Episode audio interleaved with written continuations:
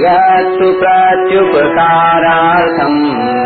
फलमोद्दिश्य वा पुनः दीयते च परे क्लेशम् तद्दानम् राजसं स्मृतम् इक्कीसवां श्लोक।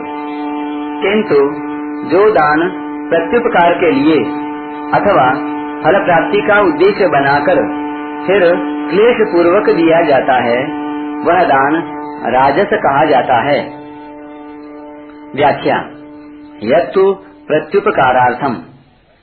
राजस दान प्रत्युपकार के लिए दिया जाता है। जैसे, राजस पुरुष किसी विशेष अवसर पर दान की चीज़ों को गिन करके निकालता है तो वह विचार करता है कि हमारे सगे संबंधी के जो कुल पुरोहित हैं, उनको हम दान करेंगे, जिससे कि हमारे सगे संबंधी हमारे कुल पुरोहित को दान करें और इस प्रकार हमारे कुल पुरोहित के पास धन आ जाएगा। अमुक पंडित जी बड़े अच्छे हैं और ज्योतिष भी जानते हैं। उनको हम दान करेंगे, जिससे वे कभी यात्रा का, पुत्रों का तथा कन्याओं के विवाह का नया मकान बनवाने का, कुआँ खुदवाने का मुहूर्त निकाल देंगे।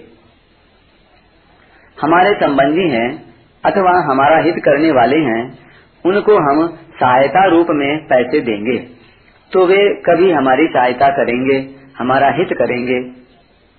हमें दवाई देने वाले जो पंडित जी हैं, उनको हम दान करेंगे, क्योंकि दान से राज़ी होकर वे हमें अच्छी अच्छी दवाइयाँ देंगे। इस प्रकार प्रतिफल की भावना रखकर, अर्थात इस लोक के साथ संबंध जोड़कर जो दान किया जाता है, वह प्रत्युपकारार्थ कहा जाता है। फलम उद्देश्य व पुनः।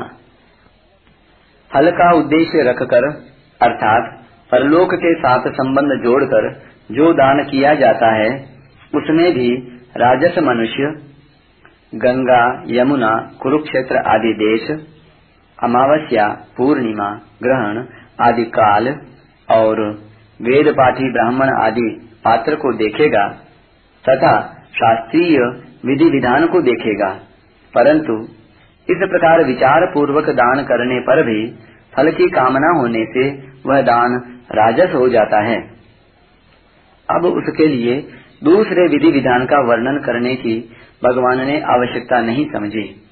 इसलिए राजस दान में देशे काले च पात्रे पदों का प्रयोग नहीं किया।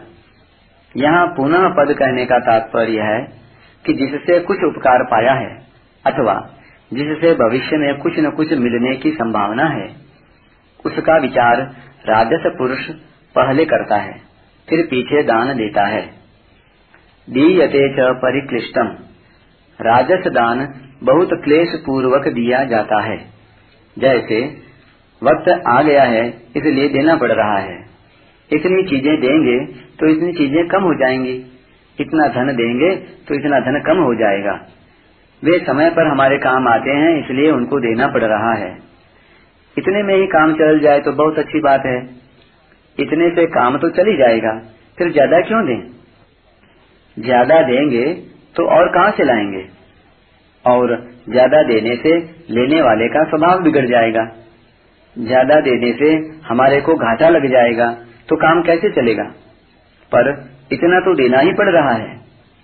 इस प्रकार राजस मनुष्य दान तो थोड़ा सा देते हैं, पर कथा कसी करके देते हैं। तद दानम राजसम स्मृतम।